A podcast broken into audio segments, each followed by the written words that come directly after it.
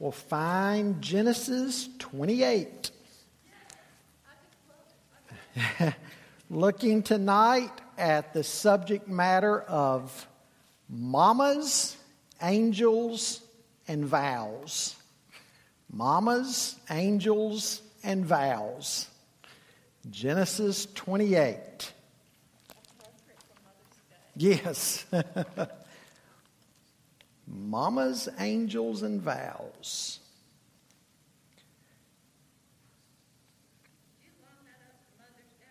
Did I what? it, you know, it worked out that way. Okay, I tell you what, let's back up to verse 46 of chapter 27 just to set the context. Then Rebekah said to Isaac, I loathe my life because of the Hittite women. If Jacob marries one of the Hittite women like these, one of the women of the land, what good will my life be to me? Then Isaac called Jacob and blessed him and directed him, You must not take a wife from the Canaanite women. Arise, go to Padan Aram, to the house of Bethuel, your mother's father and take as your wife from there one of the daughters of Laban, your mother's brother.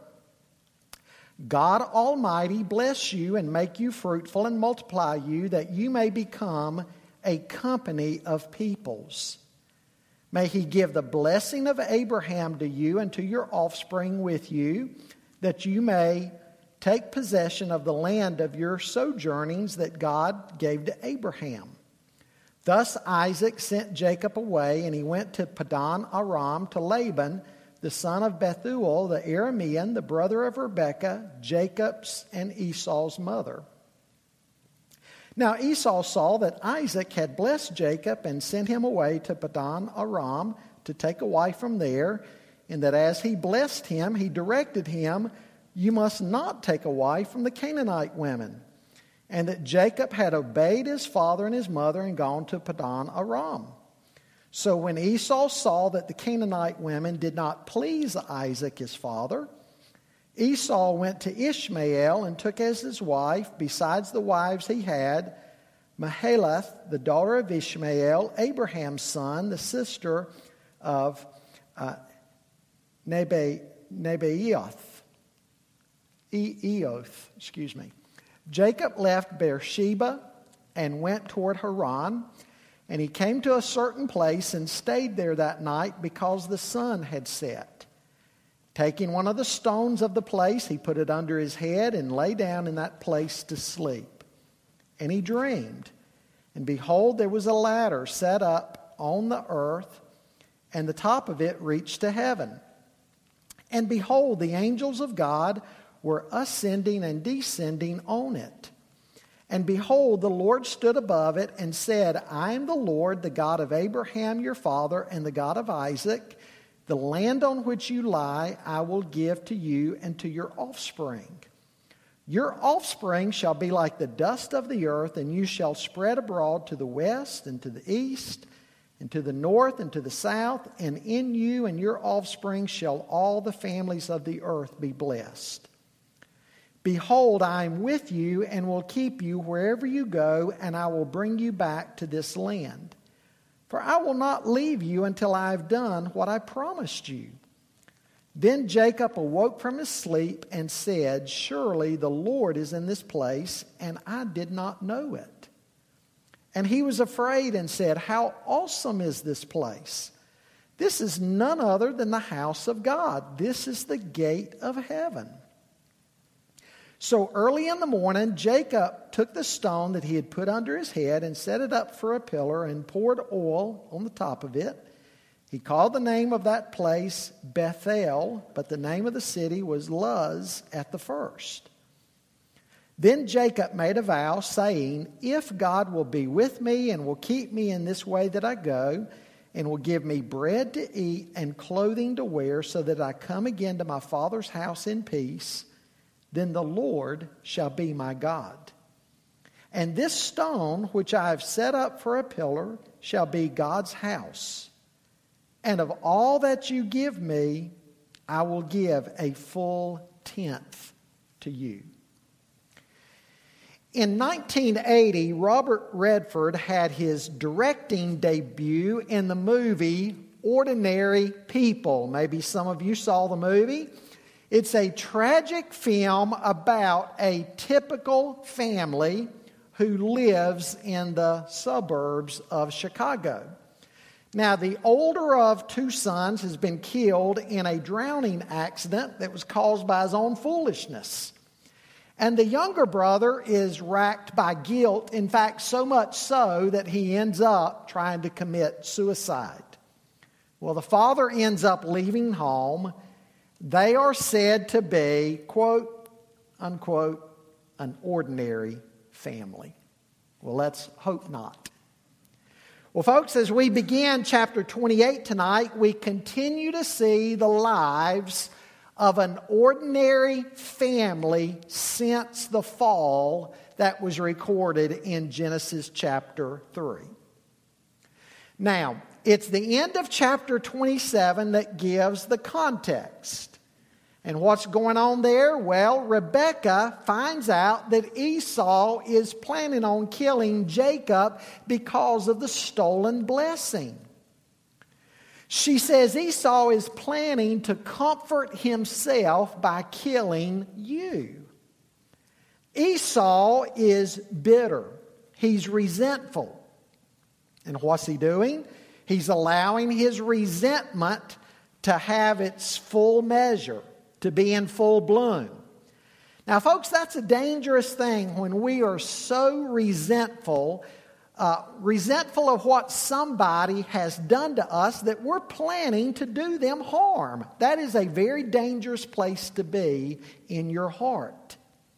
Beware if you ever find yourself in that position in life that you're scheming how you can get even or do somebody harm that is soil that Satan can use to sow some very deadly and dangerous seeds. And so here is Rebecca. She's scheming. She's trying to do what she can do as a mother. Now, you can't blame her in a way, but in her scheming, she sends Jacob away, and what she fears the most actually ends up happening. What is it that she fears? She says, I want, I want to, I want you, she's talking to Isaac, I want you to send Jacob away because what good is it going to be if my soul is bereft of both of my sons? Well, that actually ends up happening to her. As far as we know, she never sees Jacob again. And then Esau moves away so she doesn't see her sons. The next thing we're going to read about Rebecca is that she's died and she's being laid to rest in the cave of Machpelah, where Sarah has been uh, buried.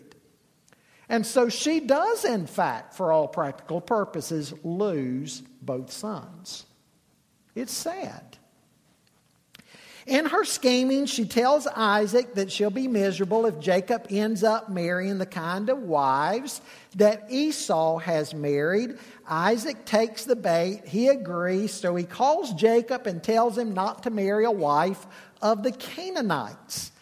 Now, folks, while Rebecca's concern about a wife for Jacob is really because of fears over what Esau might do to Jacob, there is a very important biblical principle at work here. And what is that principle? Believers should not marry unbelievers. The Canaanites were unbelievers who worshiped Baal. Now, you'll remember the false god Baal. Baal Baalism was basically a fertility cult. And he was seen as being the storm god who brought the rains and the storms uh, to the land so that there would be fertility. And so the Canaanites would go to the high places up on the hilltops and they would build altars there. And in their view, Baal and his female counterpart had sexual relations, and this is what brought uh, fertility to the earth. And so in Baalism, what, what humans would do is they would go to these high places, to these altars, and they would engage in sexual uh, activity thinking that would motivate Baal and his female counterpart to also engage in uh, sexual activity and again bring fertility to the earth. It was a fertility cult. And the Canaanites uh, worshiped Baal. Now, when we come to the New Testament, we find that it is sinful for believers to marry unbelievers. It's referred to in 2 Corinthians 6:14 as being unequally yoked. I don't know why believers still consistently break this command, but they do. And usually, as a pastor, what I find is that it's typically a woman who has married an unbelieving man. And she's sitting in my office years later and she's crying in her Kleenex. She thought she could change him. And she found out she couldn't. And the weekends come, and she's always fighting with her husband over church and how to raise the kids. She wants to have them in church. He wants the family to go off on the weekends uh, to do family type stuff, whether it's the beach, the mountains, the lakes, or, or just whatever, hanging out around town and having a whole day Sunday to do whatever he wants to do. Trust me, I've met with these, these ladies many times, and they're in a constant battle with their husbands. Well, 1 Corinthians 6 and 7 has a lot of words to say to, to all of this, not to do it. Now, if a man or a woman, either way, if, if they were both unbelievers when they married, and then one of them has become a believer and the other has not, then of course you stay in the marriage. Paul makes the point in 1 Corinthians 7 that a believer is always to be the agent of reconciliation. If the unbeliever leaves, he says, let him leave. You're not bound in that case, but the believer is to stay with the unbeliever in, in that case. But anyway, back to the story here. Isaac knows that he's he's done pretty well for himself getting a wife from Laban's household when Abraham's servant had gone there to get a wife for Isaac. That's when the servant came back with Rebekah. And so Isaac agrees that what Jacob needs to do is go to Rebekah's father's house. And so he calls Jacob and gives him the commission to go. First thing I want you to see with me tonight is Jacob's flight.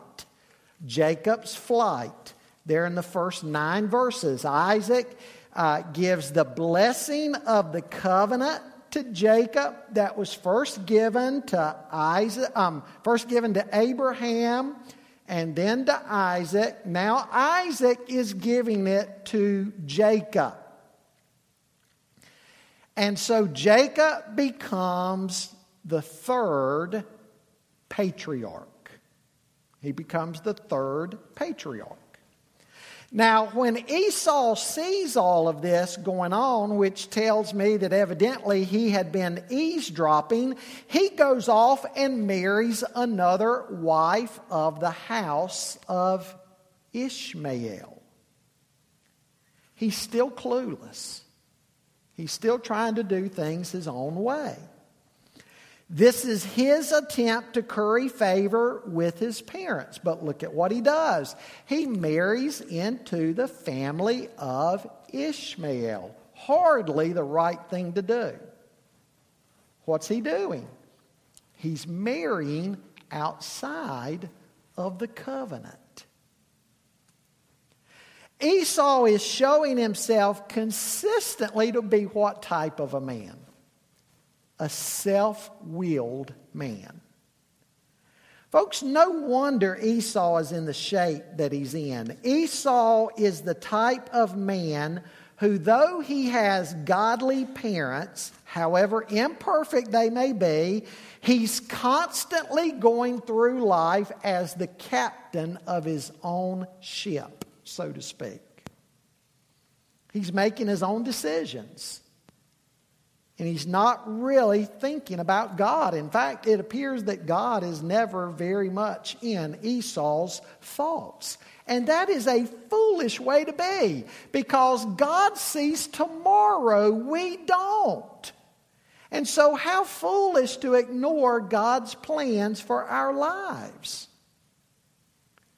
God would have known exactly the type of wife that Esau needed.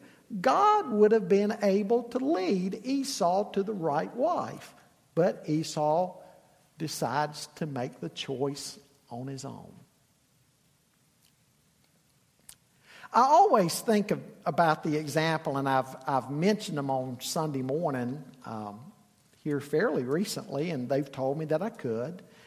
But I've always thought about the case of Bart and um, Michelle Deese in our church.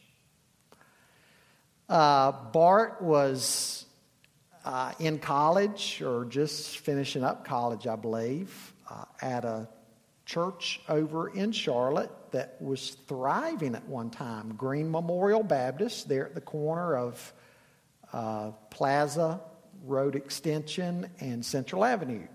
It's, it's no longer there. That's where the association uh, meets. But anyway, he was in that church. There were no young people in that church. And Bart told his mama, uh, I need to go somewhere like Hickory Grove. This was back several decades ago when Hickory Grove was beginning to boom in Charlotte. I need to go somewhere like that. Uh, I need to get in a big singles department. I need to find me a wife. And his mother gave him some advice. She said, Bart, I tell you what, why don't you stay put right here? And we'll begin praying that God will bring you the right wife. Well, it wasn't long before Michelle walked in the door. And the rest is history. Isn't that the way it ought to be? Esau should have trusted God to be able to bring the right wife to him. But again, he's doing everything on his own. That's the type of man he has proved to be over and over again. Well, if you look at a map of the Holy Land, you see the direction that Jacob heads off in. He's headed north. Where is he going? To Padan Aram. He, he gets as far as he can before nightfall, and then he stops to camp. Now, don't think it odd that he took a rock for a pillar. I, I'm sure he probably had some soft garments and things that he put on top of the rock between his head and, and the rock itself. The rock was just to provide some elevation for his head. Also, I would caution you to resist the temptation to do what Christians often do with biblical text. They can read too much into it.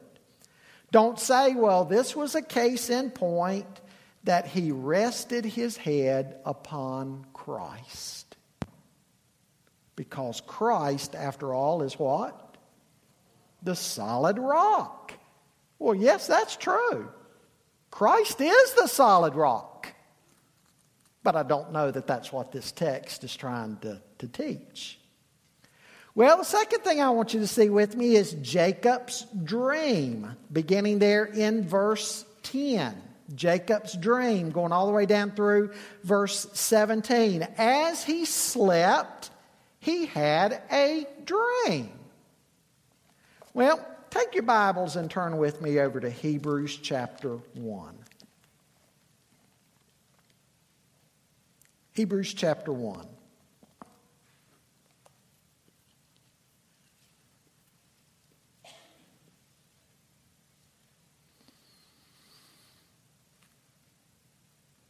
What's verse 1 say of Hebrews 1? Somebody read it. Somebody read it loudly.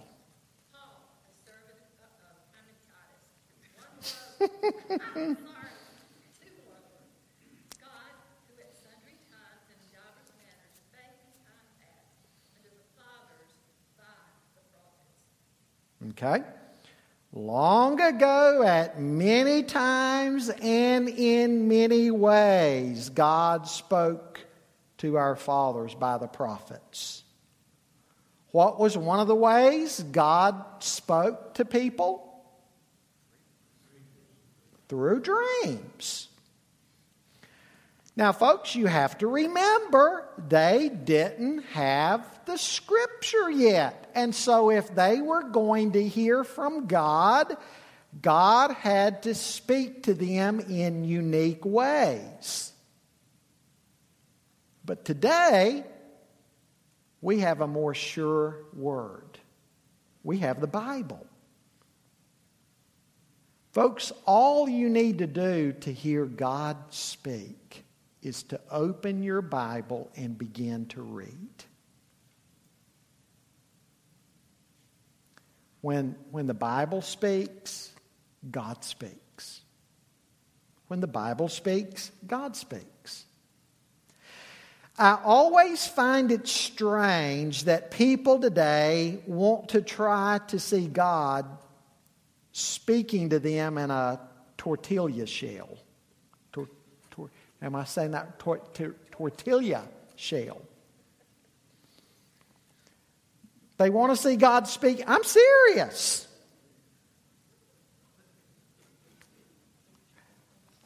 They have the Bible, but they want to see God speaking to them through a piece of flour or corn. They don't want to read the Bible. They don't want to take the time and the effort to do that, but they want to try to find messages from God in the clouds. That's foolish. It's sheer foolishness. It's, it's ignorance. It's lunacy that comes out at times in people. But anyway, God did speak to Jacob in a dream, and notice what he saw. He saw heaven and earth connected by a ladder, and, the ladder had angels going up and down on it. Now, Jacob didn't deserve this communication. This, this is grace. Jacob's not seeking God. Jacob's running from his brother. And in the midst of his running, God appears to him. That's grace. And in the communication here, what did God do? God promised to be with Jacob. The presence of God is the most wonderful of all blessings that God could do for us. Now, verse 15 here uh, reminds me of Philippians 1 6. And in verse 15, he says, Behold, I'm with you and will keep you wherever you go and will bring you back to this land, for I will not leave you until I have done what I have promised you. What's Philippians 1 6 say? Paul says, being confident of this very thing, that he who hath begun a good work in you will continue it unto the day of Jesus Christ. God says, Jacob, I'm going to be with you, and I'm going to continue to work in your life until I do everything I've said I will do. I'm going to complete my work in you. Well, thirdly, I want you to see Jacob's response. Verse 16 says Then Jacob awoke from his sleep and said, Surely the Lord is in this place, and I did not know it. And he was afraid and said, How awesome is this place! This is none other than the house of God, and this is the gate of heaven. So early in the morning, Jacob took the stone that he had put under his head and set it up for a pillar and poured oil on top of it. He called the name of that place Bethel, but the name of the city was Luz at the first. Then Jacob made a vow, saying, If God will be with me and will keep me in this way that I go, and will give me bread to eat and clothing to wear, so that I come again to my my father's house in peace, then the Lord shall be my God. And of all that you give me, I'll give to you a tenth.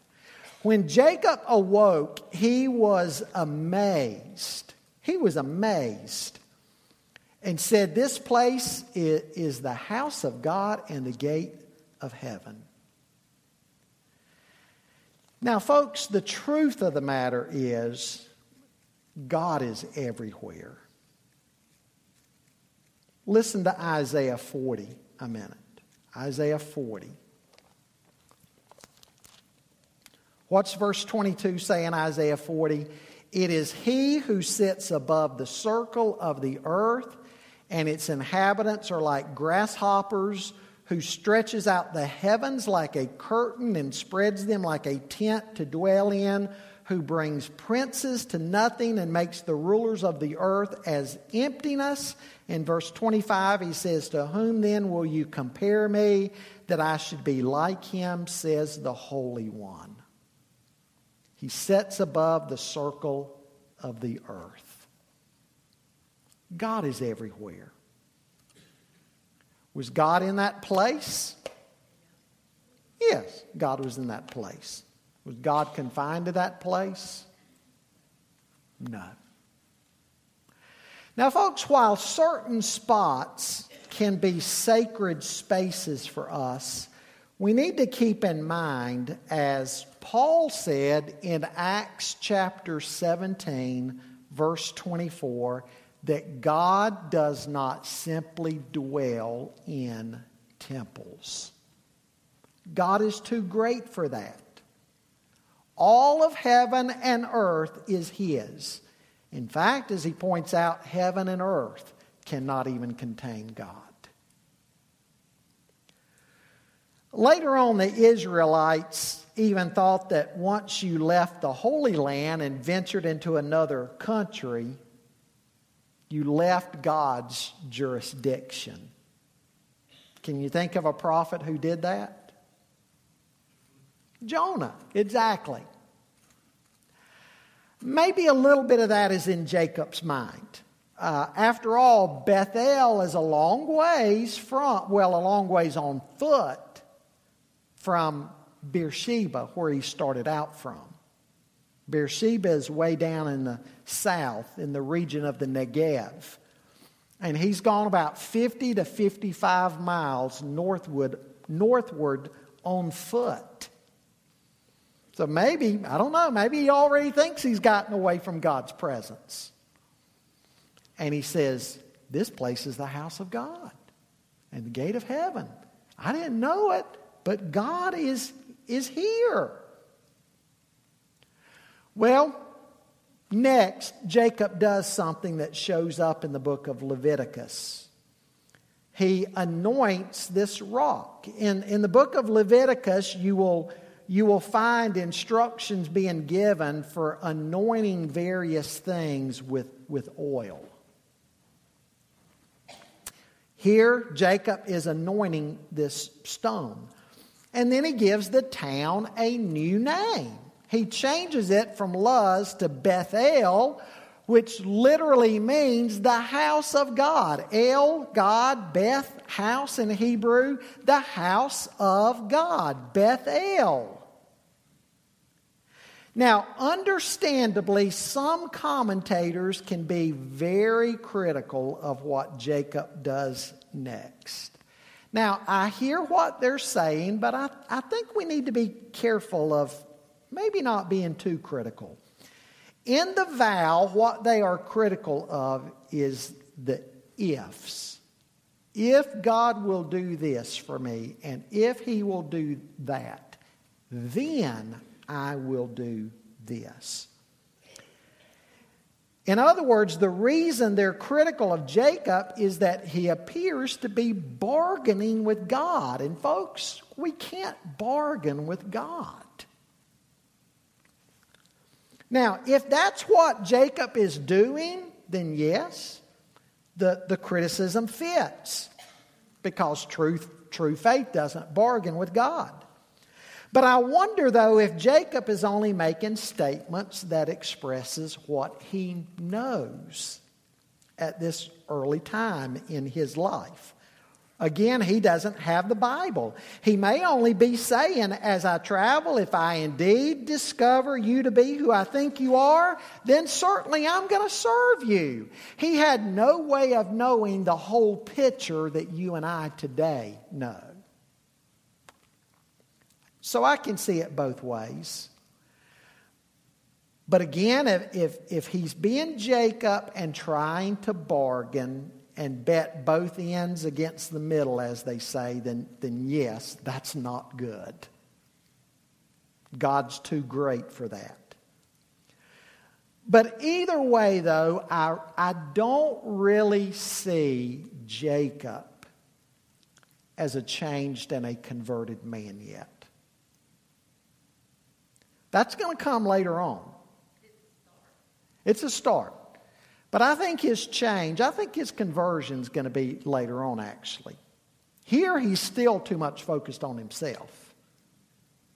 But later on, he's going to wrestle uh, with the angel of the Lord all night. He's going to end up being a changed man. But let's bring all this home to us tonight. Jacob saw the angels mediating matters between heaven and earth. Now, folks, that, that was the significance of what he saw this ladder connecting heaven and earth, the angels going up and down. The angels are mediating matters between earth and heaven. They're taking care of things in heaven and earth, and they're having a ministry that connected both God's activity in heaven and God's activity on earth. But I want you to remember what happened in John chapter 1. You remember what happened in John chapter 1? That's an allusion back to this. You remember?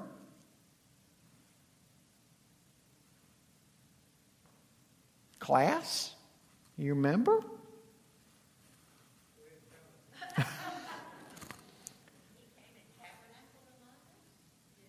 Nathanael. You remember about Nathanael? Under the fig tree. And, and, and Jesus said to Nathanael, be, be, before you saw me, I saw, I saw you sitting under the fig tree. Nathanael says, Surely you are the Messiah. And Jesus essentially says, loose translation, You're impressed by this? Before it's said and done, you're going to see the angels of God ascending and descending upon the Son of Man. It's an allusion to this text right here. In other words, Jesus is the ladder. He's the connector. He's the mediator between heaven and earth. Paul says in 1 Timothy 2 5, there is one mediator between God and men, the man Christ Jesus. And so he's the ladder, if you will, connecting earth to heaven and heaven to earth. Jesus represents God to us and us to God. He's the ladder, He's the bridge, He's the connection point. He mediates all commerce between heaven and earth.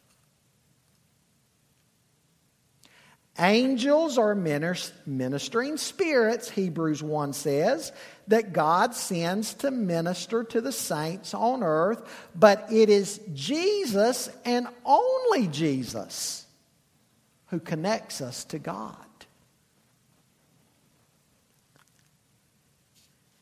Jacob's concern that God will be with him, well, in Christ, Emmanuel, guess what?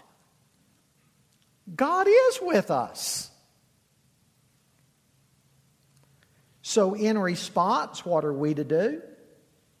We're to worship God and we're to surrender our lives back to Him. Not just a tenth, but everything we are and everything we have. We're to surrender everything about our lives back to Him, knowing that He who hath begun a good work in us will continue it until the day of Jesus Christ. Just like with Jacob, God will do everything that He has promised. God will be true to his promises. Folks, like Jacob, life is going to be filled with ups and downs. But according to Romans 8:28, what are we told? That in all things or through all things, God works together for the good of those who love the Lord, those who are the called according to his purpose. Ups and downs in life, trials in life, like Jacob, yep, we're going to experience the same. But God is going to accomplish his purposes in us, just like he did in Jacob. God can be trusted. Amen? God can be trusted.